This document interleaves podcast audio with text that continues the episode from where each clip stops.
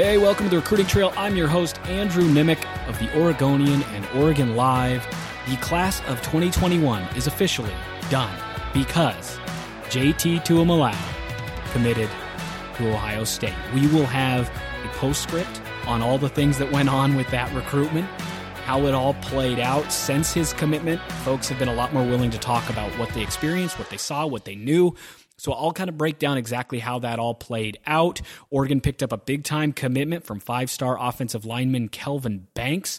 There's a huge commitment. I've talked to him multiple times about his decisions, both prior to and since his decision. So I'll break down kind of his decision-making and, and what stood out about Oregon. He also talked a little bit about the N I L rules and how that potentially impacted his decision to go to Oregon. We'll take a look ahead. What what are the Ducks doing going forward? We'll also touch on the Oregon State Beavers, because after a huge hot streak, this week was kind of a coming back down for them. A couple of their key targets went elsewhere to big-time schools, to some big-time schools, but missing out on those key targets shows that even though they're making progress, they're number eight in the Pac twelve, they're number fifty-one nationally, there's still quite a bit of room to grow. But first, I want to get to the J T T, just J, J T Tuimoloau, the five-star defensive lineman, the number one recruit in the nation, committed to Ohio State on the fourth of July. And I know a lot of folks went into that that commitment thinking, is he going to be a Duck? Is he not going to be a Duck? And I have to say, now that I've done roughly a week of postscript on this, I I think the Oregon buzz was and always has been very similar, very similar to the San Francisco forty-niners when there were rumors of Mac Jones potentially being the pick. During that, for folks who don't know, don't follow the N F L real closely, the Niners traded up for the number three pick. And almost everyone thought that had to have been for Trey Lance or Justin Fields when they first did it. But there was no real hint other than that they were going to take a quarterback. And then came a report that potentially they were going to take Mac Jones. And then suddenly everyone kind of started piecing different clues together and saying, it's Mac Jones, it's Mac Jones, Adam Schefter, Mac Jones. Um, you know, multiple people came out and said Mac Jones. Somebody, a, a famous reporter back in New York, tweeted, I'm not allowed to tip picks. I'm not allowed to tell people who is being picked. But the Niners, very, very, very likely to choose Mac Jones. Well, then the pick came out, and it was Trey Lance. And the forty-niners said, you know, Mac Jones really wasn't ever going to be the pick. And Kyle Shanahan and John Lynch, Kyle Shanahan's the head coach, John Lynch is the G M.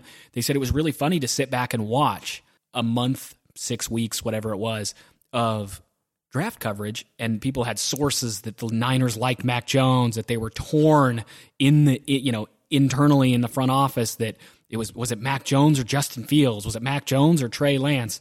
And they said it was just fun to sit back and watch it because none of it was real. And unfortunately for Oregon fan, I'm telling you, as it played out, it was pretty much Ohio State the whole way. And I was hesitant to make a full-on pick because the Oregon buzz got so loud from other people saying it was Oregon, and it was all these team sites, and and it was never anything substantive.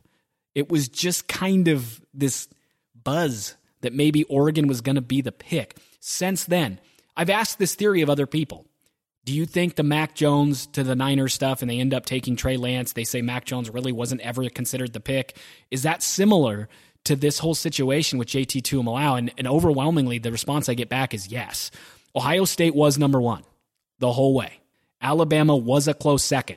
It sounds like pretty substantial gap for a long time. And I'm talking February, March. And around that time, you had an Oregon team site predict J T Tuimoloau to Oregon this Monday, back in the spring. That report, confirmed now at this point, completely fabricated. There was never a time where he hinted he was going to commit. He was always planning to take visits when the dead period lifted. Anybody reporting at any point that he was going to commit prior to his official visits completely made it up. Rivals at one point reported it was down to Alabama and Oregon, that Ohio State had essentially been eliminated. That was completely made up. He chose Ohio State. It was completely made up. It's completely fabricated. We go into June, and it's still going into June, again, confirmed. This is stuff that I now know to be true. Ohio State was pretty much a solid one. Alabama was kind of a second gap. Not as huge a gap. Oregon closed it a little bit, but not completely. Oregon was third, and I still think Washington and U S C were pretty much out of it. He took that visit to Ohio State, and it was pretty much done. Oregon got a visit. I don't have it directly from Oregon. That's against the rules. I have it as close as I can get, that even internally, there was a lot of feeling that during his visit, that J T wasn't going to go to Oregon, that there wasn't a lot of confidence in Oregon's camp that they maybe got him. He cancels the Alabama visit. He didn't cancel the Alabama visit, as it turns out, because he was so enamored with Oregon. He canceled that Alabama visit because I think he knew he was going to Ohio State, and maybe even Alabama. It was a mutual canceling. I'm, that's the part I don't know. Did Alabama go, you know what, it's Ohio State. We're we're just going to bow out because we know it's Ohio State. That part I don't know. Do not have that confirmed anywhere.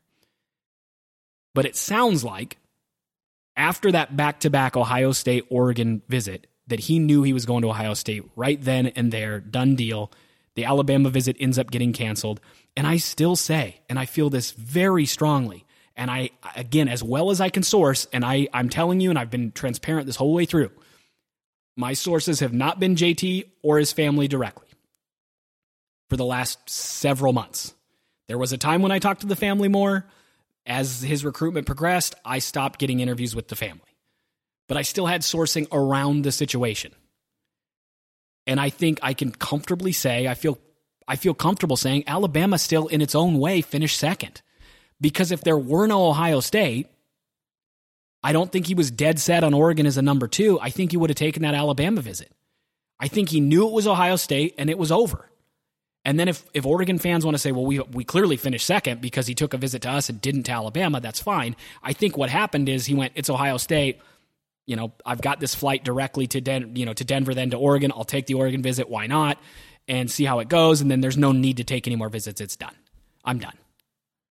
Ohio State was the clear leader. And I and I asked Brandon Huffman about this in the in the days leading up to that visit, how he felt. And he said the exact same thing that Kyle Shanahan and John Lynch said when people were speculating that Mac Jones was the Niner pick. He said, I felt very confident. I knew exactly what was going on. And you don't have to be a rocket scientist to say the only person for the last month that got any quotes from J T directly was Brandon Huffman. So who was talking to J T Tuimoloau? One person, Brandon Huffman. So if Brandon's saying the last three or four days were fascinating, he was just watching, and he said, I just watched people make, you know, make predictions and, and report different things about how close it was.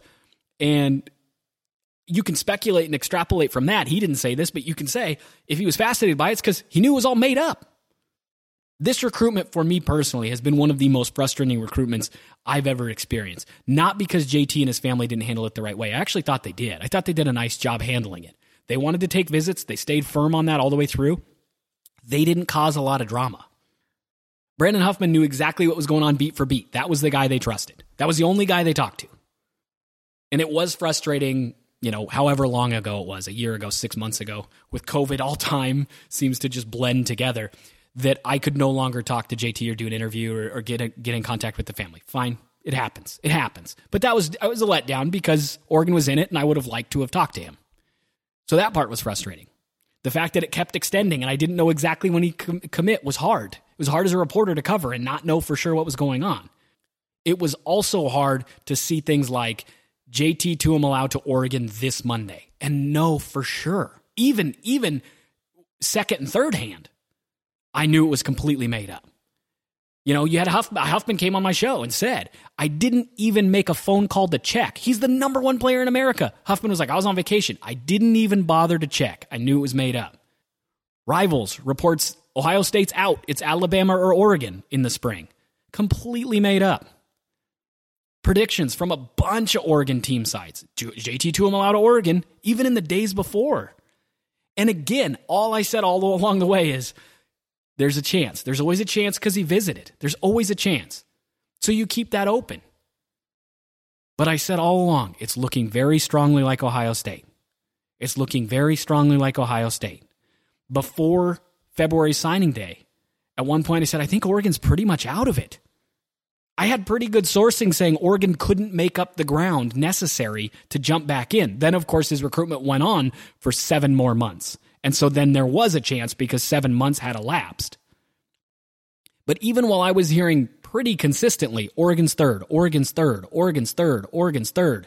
It's Ohio State, Alabama, gap, Oregon, gap, Washington, U S C. I heard that for months. Even d- while I was hearing that, I was hearing people say, well, Ohio State's out. Since when? It's Alabama or Oregon. Since when? It's Oregon this week. No. Really, really frustrating. There's always, when a kid has a list of finalists and they're high school kids, there's always a chance. There's always a chance they surprise people. And you always have to keep that open. When you make a prediction and it lasts a long time, you always have to keep open the possibility that the kid's going to end up somewhere else. You just do, because it happens. The random shocker happens where, I mean, it's happened to me. I've had quotes from a kid. I've had quotes from a kid choosing Oregon. I had quotes. I did an interview with him. He changed his mind before he announced and announced for another school. Now, this was a few years ago, but it happened. So I could have boldly said, no matter what, guarantee it's Oregon. There's no chance, one hundred percent Oregon. But I didn't. I said, I feel strongly it's Oregon. And the reason is kids can change their mind. So that's why I said, I feel strongly it's Ohio State. Nothing, never, not once from a reliable source ever did I hear that it was Oregon. And yet, you had multiple people saying, well, I've got sources that say Oregon's right there. Not reliable sources, because I got as close as you could. Huffman got directly with, and Huffman never said, you know, people are saying it's Oregon. And I could do as many secondary and close hand and recruits and guys who knew him and coaches who'd worked with him and whoever. And no one said Oregon. And yet you had these predictions for Oregon. And it, it just shows how self-serving sometimes team sites can be. It shows how self-serving the industry can be. I mean, and Ohio State's guilty of it too. Ohio State report. Uh, the Ohio State team site reported he was signing in February on signing day. Completely made up. Never part of his plan. Just completely fabricated. But these recruitments, and, and again, Kyle Shanahan and John Lynch said the exact same thing about that it was never Mac Jones for them. So they could just sit back and watch people, and they weren't leaking anything. They could just watch people, sources say, sources say, sources say, and they knew it was all made up. Huffman said it was fascinating to watch what people were reporting those last few days. Again, he didn't say specifically, but you can extrapolate because a lot of it was made up. I don't always go out on a limb. I'm, I'm much more conservative with my predictions. I'm much more careful with my predictions because I don't want to mislead anybody. But I think I think this industry is full of a lot of a lot across all platforms. I saw it with Alabama saw team sites, Ohio State team sites, Washington team sites, Oregon team sites. Saw it with everybody. People predicting their school on the off chance they're right so they can say they knew something that other people didn't. The J T Tuimoloau family was talking to one guy. And you can say, well, other people had sourcing. They were able to talk to people close. Sure. But if if their reports out of those sources were it's it's Alabama, it's Oregon, it's Washington, it's U S C, they were bad sources.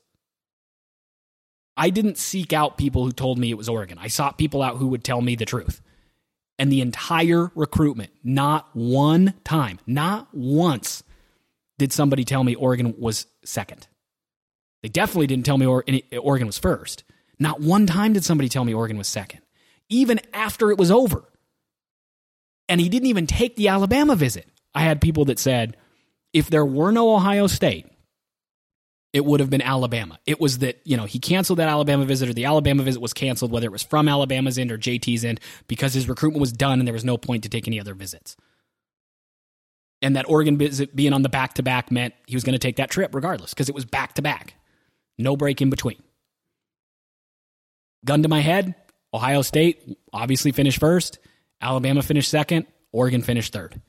And the gap between Ohio State and Alabama was huge in the end, because he committed to Ohio State and didn't even visit Alabama. And I'm going to say this too. The gap between Alabama and Oregon was really significant too.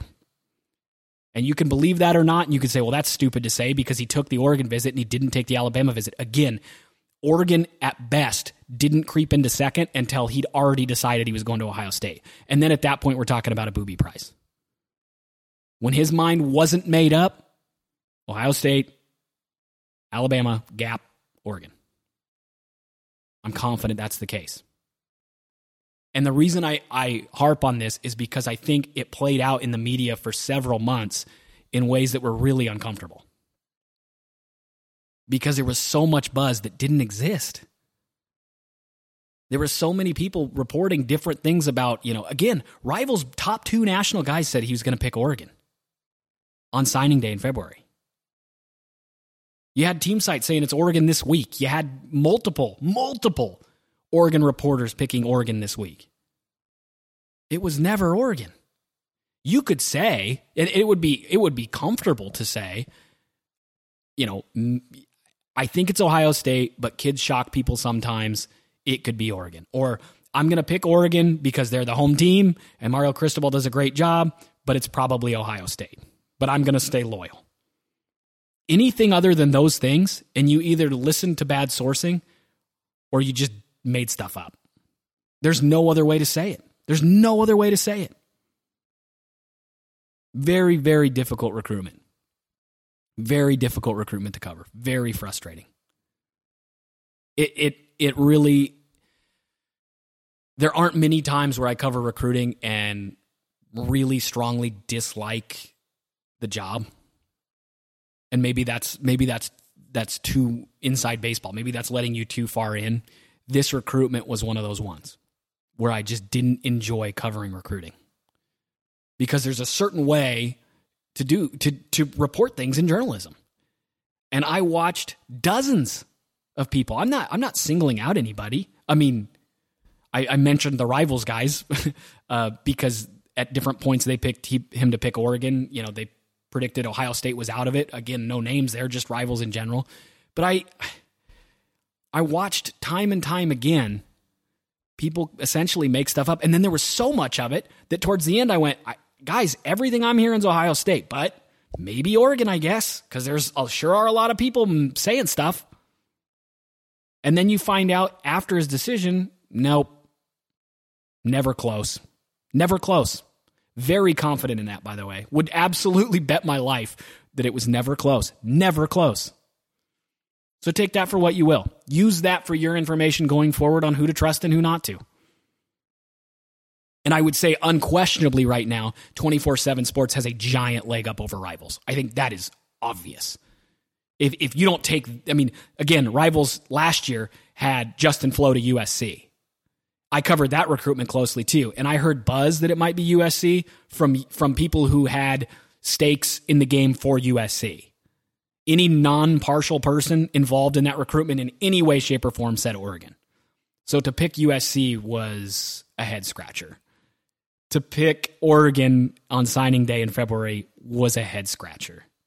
There were a lot of head-scratchers with this recruitment. Oregon did get a big commitment from five-star offensive lineman Kelvin Banks. I pushed, follow his recruitment, follow his recruitment all the while. Uh, you know, I had quotes on his story that he was choosing Oregon. I sat back on that. I chose not to make a prediction. I feel like, again, kind of letting you behind the curtain here. Once I have quotes from a kid about where he's going, if he's willing to do that, I try to avoid making a prediction. I think that's not fair. I think it's, unless they ask me to. I've had kids say, I'm picking this school. Can you do a prediction piece for me? Build some hype for me. I've had kids do that. So I've done it. But in Kelvin Banks' case, specifically asked me not to make a prediction. So I didn't. But I kept saying, it's a wild card. Watch for Oregon. Watch for Oregon. Here's his commitment. Follow his commitment. Big time get. Five-star offensive lineman. Highest rated offensive line pledge in program history. Huge get. Great get for the program. Oregon's got to be absolutely thrilled. Kelvin Banks out of Texas. I've mentioned time and time again on my radio show. I've mentioned it here as well. The radio show, again, seven to eight p.m., ten eighty The Fan, Recruiting with Andrew Nemec. And obviously, you know where to find this podcast. You're listening to it. I've said Oregon will make Texas a priority this recruiting cycle.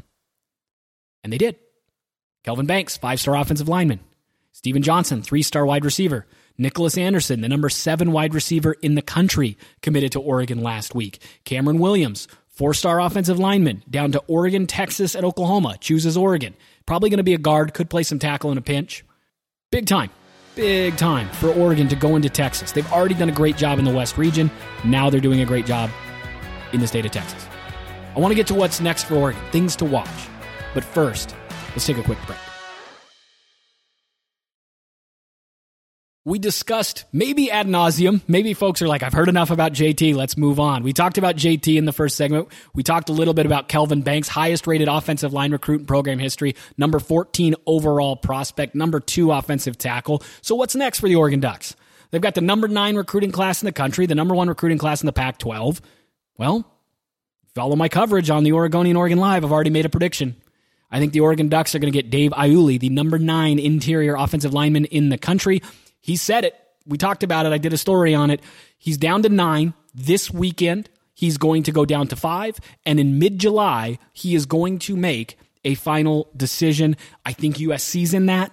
I think Oregon's in it. I think Washington would love to be in it. I didn't totally get the sense that Washington's got a great shot with him, but I do think Oregon and U S C are very much involved. O- Oklahoma is the fourth program he told me specifically, it's already in the story, was going to make his top five. He's trying to figure out who that fifth school will be. He visited Cal. He visited Oregon State. Oklahoma makes his top five. They're the only school in that top five that he hasn't visited so far. He has visited Washington. He has visited, excuse me, visited U S C. He has visited Oregon. All three of those programs he has said it will already make it.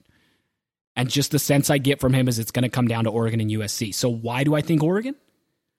I think that offensive line potential, the t- the potential to play with those teammates is huge. He talked a lot about U S C on his visit and the city of Los Angeles and what that could mean for him in terms of being a big city guy. So that's something to watch. Definitely something to watch. But he also talked about the pedigree of Oregon, the development at Oregon, and I think that has potential to be the difference maker. We will see. Dave Iuli, by the way, also has a chance to be a defensive tackle. He's six foot four, three hundred twenty pounds. He plays both. He is being recruited by both uh, Coach Salavea, Coach Mirabal, and then, of course, Mario Cristobal. So he could play either way in Eugene. I think U S C's recruiting him both ways. I think a number of schools recruiting him both ways. So he might be the six foot four, three hundred twenty pound defensive tackle, or he could be a guard. But either way, he's a great com- potential commit for the Oregon Ducks. Whoever gets him is getting a great commit. It'll just be interesting to see how it plays out. If it's Oregon, they're probably pretty close to being done along the offensive line. Oregon fans crossing their fingers for five-star offensive lineman Josh Connerly. I've never gotten the sense that Josh Connerly is strongly, strongly considering Oregon. Now, with, with the lineup they have, and hey, come play with Kingsley and come play with Kelvin, maybe there's renewed interest there. But as it stands right now, I just don't really see a path for Oregon to get Josh Connerly. They, that's the way it looks right now. Things change. We've talked about that in the last segment. Things change. But as it stands, I think Washington has a very good chance with Josh Connerly. So that's what's next. Isaiah Sutegna, another prospect, announcing his commitment July eleventh. He seems to be down to Oregon and U S C, and I think he's going to choose U S C. But silver lining here is Oregon's in it for a ton of elite wide receivers. Kevin Coleman, uh, T. McMillan, I don't know how to say his first name. He's the number four receiver in the country. Greg Biggins compared him on their site to A J Gr- uh, Green. So I'm going to go ahead and say that would be a great get. Uh, Darius Clemens, obviously an in-state prospect. I don't necessarily think Oregon's made him a massive priority, but they're in it for a number of receivers, uh, several others. Uh, Brennan Thompson is the number two athlete in the country on Rivals. I think he's the number eleven wide receiver in the country on twenty-four seven, something along those lines. Brennan Thompson is another one to watch potentially uh, to choose Oregon. So Oregon's going to get another receiver or two. I think probably they'll take two if they can get two of the elite ones. They'll take one if they can only get one uh, big-time receiver. And so that's kind of what's in the pipeline for the Oregon Ducks.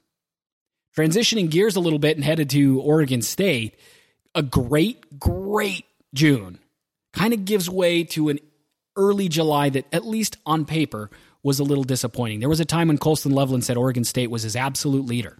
That was his absolute favorite. Colson Loveland, the four-star tight end, got offers after that from Alabama, from Michigan, from a number of other programs, and that just proved kind of to be too much for Oregon State, despite the fact that Oregon State hosted him on a visit, despite the fact that he loved Corvallis, despite the fact that he thought he was a great fit in the offense. This week, he committed to Michigan.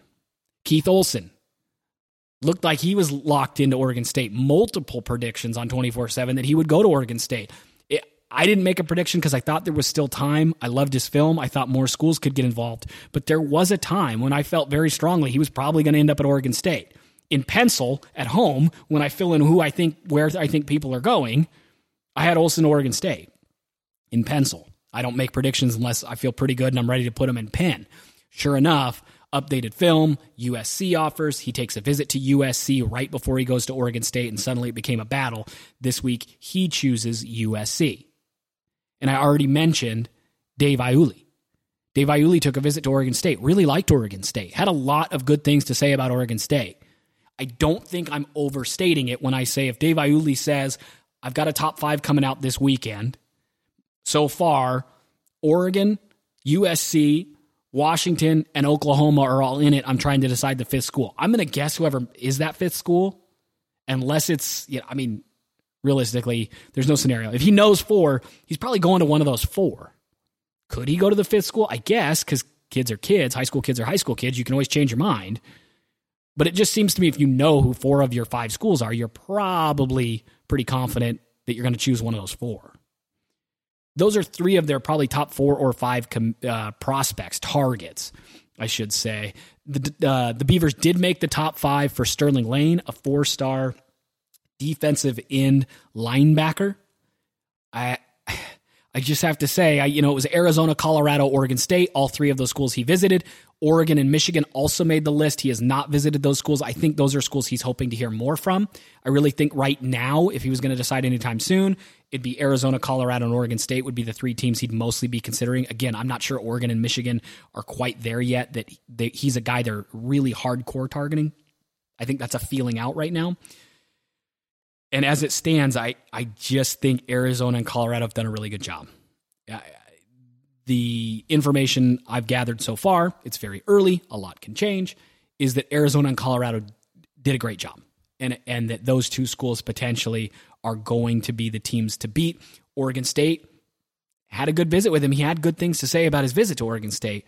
I don't think they're by any means out of it. Obviously, they just made the top five. But as it stands, it certainly seems like Arizona and Colorado are probably the two teams out in front, but we'll see. Again, a four-star linebacker. They're in it for these guys. They've got to close, right? This was a great foundation in June. They got a number of commitments. They got something like seven commitments in nine days. Not only did they add to the twenty twenty-one class, they added via the transfer portal, and they added to twenty twenty-two with guys like Melvin Jordan, the number six inside linebacker in the country.